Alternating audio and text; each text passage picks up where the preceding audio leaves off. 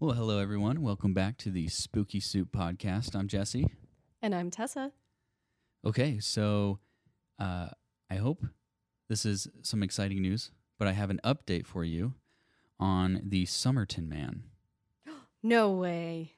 So, uh, if you guys haven't listened, I recommend you go back and uh, listen to episode eight. It's titled "The Somerton Man."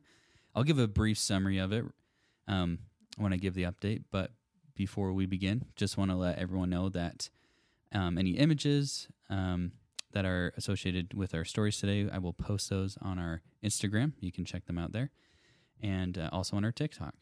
Also, if you have a story that you would like to um, have us read on the podcast, you are very much more than welcome to send them in to us. We would love to read them. You can email them to us at spookysouppodcast801 at gmail.com or DM those to us on our Instagram. So, just real quick before I dive in, um, so I have the update, and then I have two Reddit stories, and then after that, I'll hand it off to you for your historical story. Sweet. I'm excited. Okay. All right. So, just once again, uh, you can listen to the Somerton Man episode eight. Um, but here's a brief summary of that episode. So, the Somerton Man refers to an unidentified deceased man found on Somerton Beach near Adelaide, Australia in 1948. The man's identity, cause of death, and purpose remain unknown to this day. He was found with no identification and had a mysterious scrap of paper with the words Tamam Shud tucked inside a hidden pocket. On the back of the paper was a phone num- no, excuse me, phone number that led investigators to a woman named Jo Thomson, who people believe knew who the Somerton man was. The case gained significant attention due to its puzzling nature, leading to numerous theories and speculations about the man's origin, uh, its purpose, and also the meaning of the cryptic message. Despite extensive investigations, the true identity and circumstances surrounding the Somerton man's death remain one of Australia's most enduring mysteries. Okay, so Derek Abbott, a professor at the University of Adelaide, was obsessed with this case. He was determined to speak with Jo Thomson, but by the time he was able to finally get to her, she'd passed away. However, he was able to speak with her granddaughter, Rachel Egan. Remember the theory that I told you where um, they thought Jo's son, Robin, was the son of the Somerton man? Because they looked like if you did the side by side pictures, they looked exactly the same. Yeah, they We're not- the same features. Like big ears, um, Yeah. like a big nose. Yeah. So, um, so Abbott was determined to find out the truth, and he requested a DNA sample from Rachel. Fun fact: Abbott, so the doctor or the professor we're talking about, and Rachel, the granddaughter, they actually got married after this. no way. Yeah. Oh my found, goodness. They found love through a mystery. All thanks to the Somerton man. The random dead man on the beach. Thanks, corpse. So they took, uh, also, if you remember, they took a plastic mold of the Somerton man's head, and the mold was able to snag a few hairs from his face when they peel, when they peeled it off. Okay. So- Um, so Abbott was able to get some of the hairs, and with the help from Colleen Fitzpatrick, an expert on forensic genealogy, they were able to determine that Rachel is indeed not related to the Somerton man. no way. What? So they were able to link a living, excuse me, a living relative to of to the hairs that they took off the mold, and that living relative, his name is Jack Hargraves. They were able to dig into his entire family tree and find one man that never had a death date. Oh, okay. This man is named Charles Webb. He was born in 1905 and had gone missing in 1947, one year before the body of the Somerton man washed up on the beach, or turned up, I guess. He probably didn't wash up on the beach. During the investigation, it was uh, uncovered that Charles Webb had significant associations with the Keene family. And this is noteworthy because the name Keene was found written on the tie that the Somerton man was wearing. It was like written on the back of it um, at the bottom. So, digging deeper into the family lineage, investigators Abbott and Fitzpatrick they discovered a man named Antero Bonifacio. Astonishingly, when they requested a DNA sample from him, it turned out to be another match with the Somerton man, as well as several individuals who are still alive today. Considering these findings, it is highly plausible that this Charles Webb may be the Somerton man. That is insane. So cool. Yeah. Yeah, the science behind all that, like, oh, that's it's just awesome. When I first read that, I was it would like give me chills. I was like, oh, we're gonna find out who this guy is. Like, yeah, it's got to be this Charles Webb guy. It's got to be someone. Yeah. Yeah, that's really cool.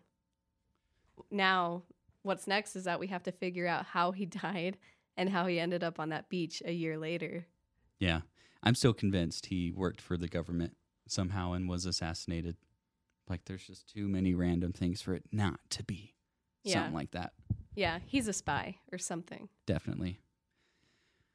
Okay, well, that was a quick little update for you. Wow. Um, what an update, too. That's way cool. yeah. Once again, everyone, go back and listen to that episode if you haven't heard it. It's so good. It's so good. Yeah, Jesse did a great job on it. I highly recommend it. Stop. Stop it. No. Okay. All right. So, getting into the Reddit stories, this first one I have for you today is titled Echoes of the Night Officers in the Abyss, posted by u slash western underscore juice 8698. Once upon a moonlit night, two seasoned police officers, Sergeant Miller and Officer Reynolds, found themselves patrolling a desolate road that snaked through a dense, foreboding forest. Their headlights cut through the darkness, casting eerie shadows on the gnarled trees that lined the way. As they navigated the treacherous path, a blood curdling scream pierced the air, freezing them in their tracks. Their hearts raced as they strained to locate the source of the distress. Through the mist shrouded woods, a woman's voice pleaded for help, her desperate cries echoing om- ominously. Driven by their duty to protect and serve, the officers ventured cautiously into the mysterious depths of the forest. The dense foliage obscured, obscured their vision, but the distant echoes guided their path. The unsettling ambiance tightened its grip on their nerves, every rustle of leaves sounding like a sinister whisper. After what felt like an eternity, they stumbled upon the woman, her pallid face etched with anguish. She clutched her swollen belly, her body racked with pain. Her desperate eyes implored them for assistance. Driven by a mix of curiosity and concern, Sergeant Miller and Officer Reynolds approached the woman, intending to offer their aid. But as she let out an anguished scream, something unimaginable occurred. The woman's body convulsed with a nightmarish twist of fate. A grotesque half human, half pig abomination emerged from her womb. The creature's eyes glowed with a demonic fire as it let out a guttural snarl.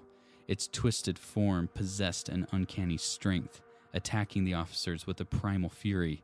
Its voice, a haunting fusion of human and demonic tones, filled the air with a cacophony of terror. In a frenzied battle for their lives, Sergeant Miller and Officer Reynolds fought desperately against the malevolent entity. They managed to momentarily subdue the creature, leaving it dazed and disoriented. Seizing the opportunity, they retreated to their patrol car, believing they had found refuge from the horrors of the forest. Inside the vehicle, a false sense of safety washed over them. They exchanged relieved glances, their trembling hands gripping the steering wheel. But their relief was short lived, shattering by an unholy revelation. A primal snarl emanated from the back seat, and as they turned their heads in disbelief, they beheld the twisted visage of the half human, half pig abomination, its malevolence filling every corner of the car. Trapped within the suffocating darkness, the officers' terror deepened as they realized the creature had infiltrated their supposed sanctuary. With nowhere to escape, their hearts pounded with despair. The demonic being, driven by its insatiable hunger for human suffering, toyed with them, relishing in their fear and despair. As the forest whispered sinister secrets, the officers found themselves engulfed in a never ending nightmare, haunted by the grotesque entity that had consumed their lives.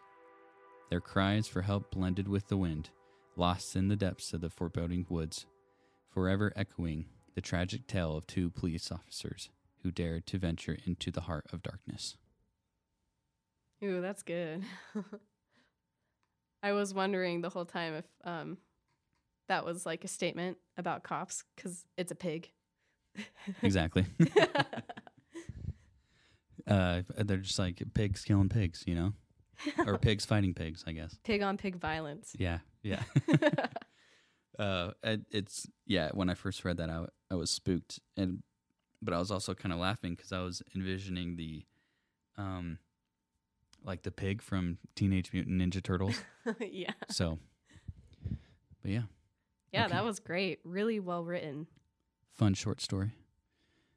Okay, so on to my next story for today. This one is titled "The Most Disturbing Thing I've Ever Seen," and it was written by u slash hemogoblin underscore seven. This happened a few weeks back, and honestly, I still get chills thinking about this. Small backstory my family and I live in the Rocky Mountains, and we all have grown up here. Every weekend of my childhood has almost always consisted of outdoor activities, including camping, off roading, fishing, hunting, backpacking. That being said, I would consider myself very well versed in the outdoor skills and knowing about the forest. My girlfriend and I recently planned our first camping trip this season, as the snow has finally melted and the nights here have finally started to stay above 32 degrees. Green plants are starting to pop up again, so it's actually warm enough to have an enjoyable time. Springtime in the Rockies really is the most beautiful setting in the US. We were eager to get out into the woods again. We loaded up my old 4x4 truck, packed up the cooler, and of course, I couldn't forget my Winchester Model 70. After a long drive further into the Rockies, we hopped onto an OHV trail and took that for about 30 miles off road into basically the middle of nowhere. To some, this may seem foolish, but it has become a somewhat tradition of ours when we camp to drive as far as possible until we have just enough fuel to get back. By this point, we were extremely secluded, so deep into the woods that we actually have to turn our phones onto airplane mode because it will drain the battery trying to search for a satellite connection. The stars are beautiful that far out, but the main reason we do this is because of the wildlife. We are both avid wildlife enthusiasts, and my girlfriend is especially fond of tracking and bird watching, so this was the perfect spot for us. We set up camp just before sundown and then hiked around the campground to get acquainted with the area. After dinner and s'mores and a tasteful shot of fireball, to keep us warm, we decided to crawl into the tent and enjoy the sounds of the woods as the wildlife really comes alive at night. We chatted for about an hour and drifted off to sleep together, and this is when the trip took a sinister shift. Suddenly, I'm awoken to what sounds like a deer very close to our tent. When deer get spooked, you can hear them bolt through the woods, snapping all branches and sticks as they trot away. This is the sound I heard some sort of creature running away. I check my watch. It's a hair past 3 a.m. I hear t- more twig snapping just feet away from our tent. I wake up my girlfriend, telling her immediately, Shh, hey, there's somebody outside, or something. At this point, we're hoping to spot some wildlife, but I still grab my rifle just in case it's a mountain lion. It's pitch black in our tent, so I also grab my spotlight. I stand up in the tent to peek out the net window and get a glimpse of whatever is out there. As soon as a flick on my light, and that's when I see it two eyes inches away from my face on the other side of the net. We couldn't help but scream in terror as we are face to face with a beast staring directly in our tent, with its face pressed up against the window. The few seconds this happened felt like hours as adrenaline charged through my veins. I clutched my rifle and aimed point blank at the wall of our tent and declared, I'm going to shoot! Leave or I'm going to shoot! It stayed unmoving, just its hairy face and dark, soulless eyes looking directly at us. Without question, I discharged my rifle right at the thing, sending a hole through our tent and a loud echo cracking through the forest. But nothing. It didn't run off. It didn't drop. Just a face pressed up against the thin tent window. My girlfriend hysterically crying and screaming at this point, and my whole body shaking violently. I screamed out again, Get away now! and fired yet again directly at its face. This time, it dropped to the ground. We sat there, shaking in silence, hugging each other, basically embracing a tremendous amount of fear. I could feel my heart pounding throughout my shirt, and I could feel feel her also shaking. After we sat there for what felt like 20 minutes, I mustered up the courage to leave the tent and see what the heck that thing I just shot was. I slowly exit, exited the tent with my rifle and flashlight, slowly walking to the side of the tent that thing was on. And what I found truly disturbed me to my core. I was honestly expecting to see either a dead bear or even some sort of Bigfoot creature laying there, but this was even more frightening. My flashlight lit up the beast, but instead of seeing some massive hairy body laying on the forest floor, all there was was a head. A head on a stick, to be exact. The face was pressed up against our tent. It was some sort of makeshift head, stitched together pieces of different leather and fur all attached to some sort of animal skull, possibly a beaver. It had these dark marbles shoved into the eye sockets of the skull. It smelled awful like rotting meat, some sort of disease taxidermy. It was gruesome, as there were parts of many different animals fashioned to it. It resembled some sort of messed up creature head. It looked like a monster.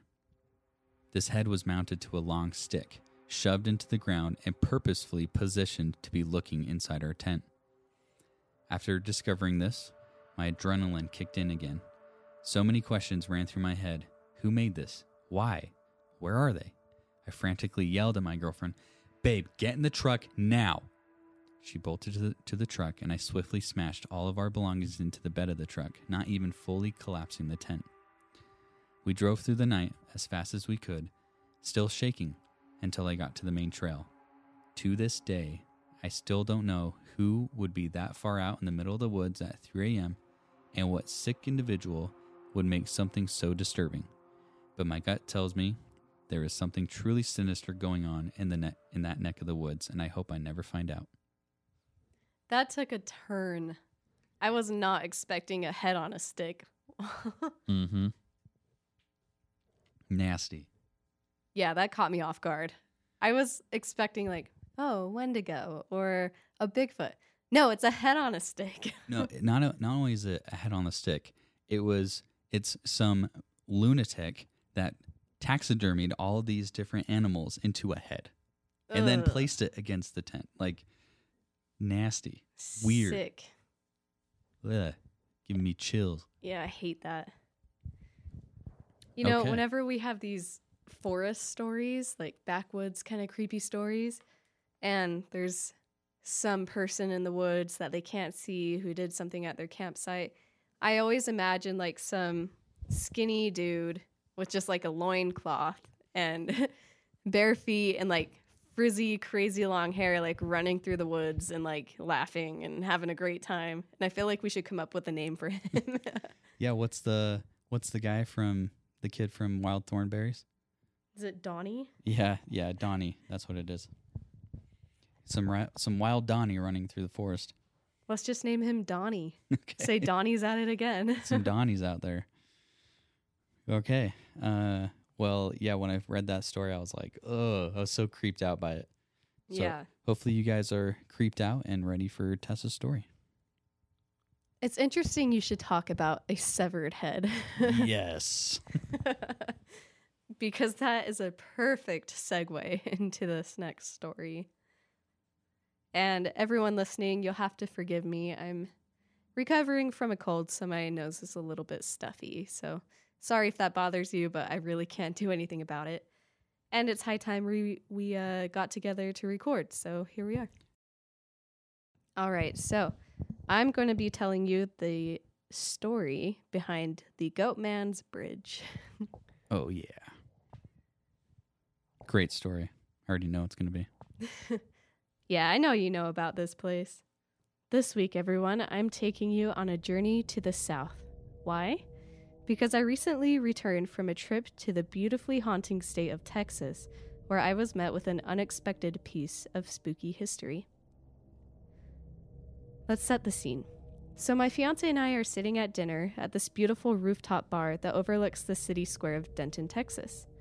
We're having a great time hanging out with his family and some friends when the subject of our podcast gets brought up by his mom. This, of course, sparks a discussion about how Denton has a rich history and nearby Dallas has a bunch of cool and spooky sights to see. That's when one of the guys at the table chimes in and says, If you like that stuff, you've got to visit Goatman's Bridge while you're here. It's just down the road a ways. And of course, I nearly dropped my glass and I was like, Are you kidding me? I had no idea it was so close to where we were staying, so of course I all but demanded they take us to the infamous bridge, which I've rewatched on Ghost Adventures so many times. That's probably their most wild episode. Yeah. In my opinion. Yeah. It made one of the crew members quit. Oh, that's right. Yeah, she was she I can't remember if she got pushed or what happened, but yeah, she was like, I'm done. I can't do this anymore. Something about scratch, I think, too. Yeah. Yeah. yeah. I've known about the Goatman's Bridge for years, even before Ghost Adventures went there. I already knew about it somehow, probably from other ghost hunting expedition shows or something of the like. But lucky for us, that day was stormy, and it totally enhanced the overall spookiness of the area. We all hopped in the rental car, and on our way to the bridge, my fiance's cousin was telling us stories about how he was taught about Goatman's Bridge in elementary school. That it was actually a really prominent piece of their history in Denton, which reminded me of how the kids in Hocus Pocus are taught about the Sanderson sisters on Halloween at their schools, or like how our eighth grade teacher for history would teach us the haunted history of the Ben Lomond Hotel in Ogden, Utah. Which, if you haven't listened to that episode yet, go listen because it's pretty great. They're all great. Dang They're it. all Just great. listen to all of our episodes. Do it. Anyways, so we pull up to the parking lot, and the area is just lush with green trees. It's super vibrant with life there. And as we're walking down the dirt path, all the trees seem to converge. Almost, it almost felt like I was experiencing vertigo or like I was zooming in while the landscape was zooming out. I'm just not used to being in such a dense forest where the light doesn't shine through. Then the bridge emerged from the woods. It's tall and red. It towers over the big river, and honestly, it was such a welcome sight for me. I would equate it to some people meeting a celebrity. Some people meet their favorite actors at Comic Con. I just meet bridges in the forest. It's the same difference. That's awesome.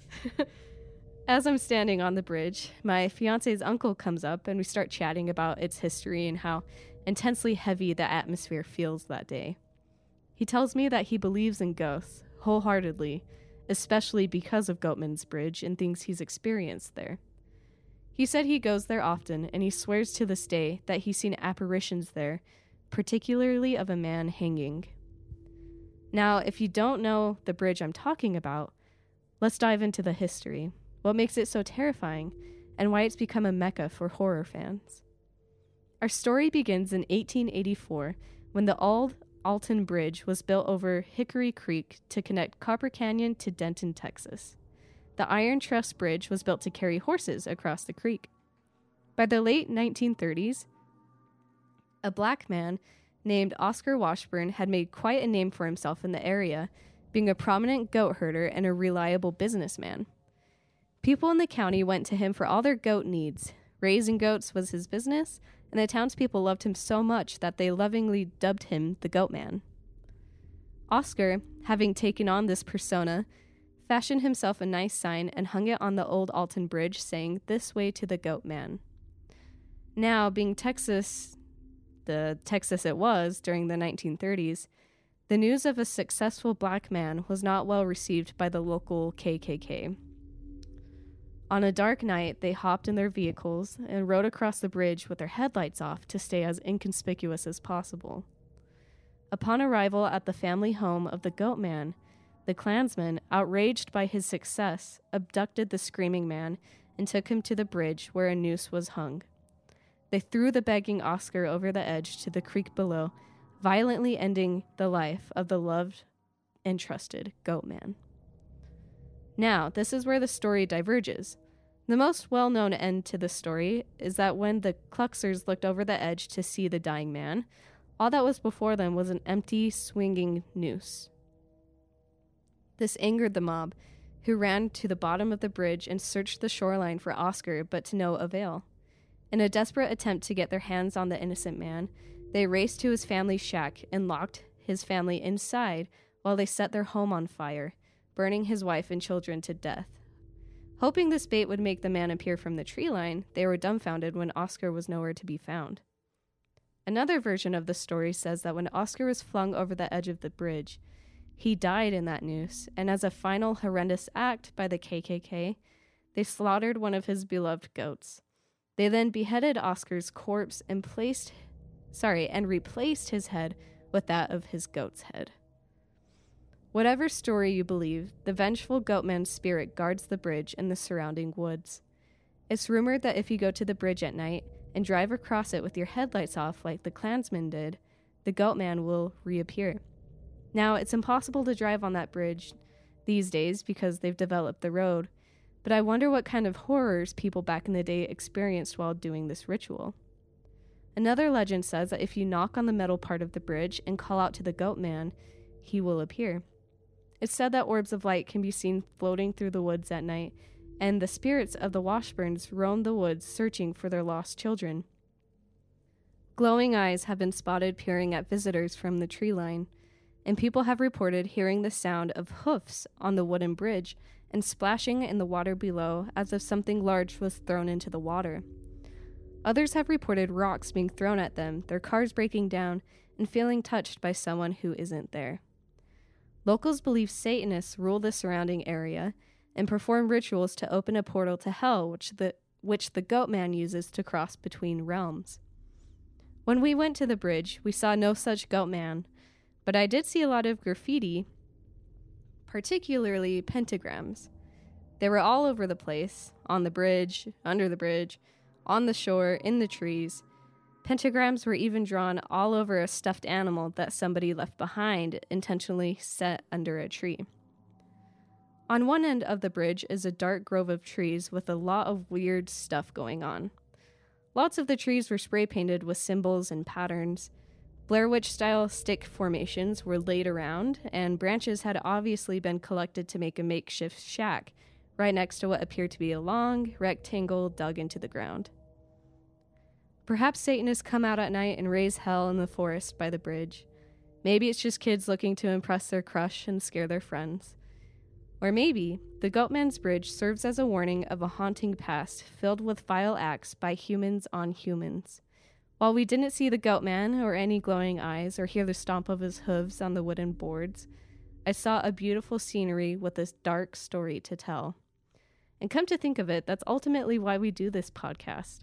The myths and the legends are super fun, but at the end of the day, history teaches us about the future, and it's up to us to either learn from it or repeat it. And that's why I have fallen in love with Goatman's Bridge. I'm so jealous that you got to go visit the bridge. Yeah. it's like I mentioned earlier, that was a wild episode of Ghost Adventures. And so, of course, I was like, man, now I want to go check it out. Yeah. I gotta go there. And when you told me that you were you were headed there, I was like, "Oh my gosh, you've got to be kidding me! That's so cool." Yeah. I texted you like the second I found out that it was nearby. I was still like at the rooftop bar and I was like, "Jesse, guess what we're doing?" and you were like, "Who's we? Where are you?" And I was like, "I'm in Texas." I forgot. I totally forgot that you were actually in Texas uh, uh, visiting family. So I was I was like, "What? What do you mean?" and that well, I was also like, "Is there a Goatman's Bridge in Utah?" No. I wish. Well, I mean, obviously not for the history, but I wish there was something like that. Yeah. There uh reminds me of I don't know if I mentioned this one this story, but I visited a there was a so-called haunted bridge similar to Goatman's Bridge, but this one was in Idaho. And we were on a road trip with some friends and we were headed back to Utah.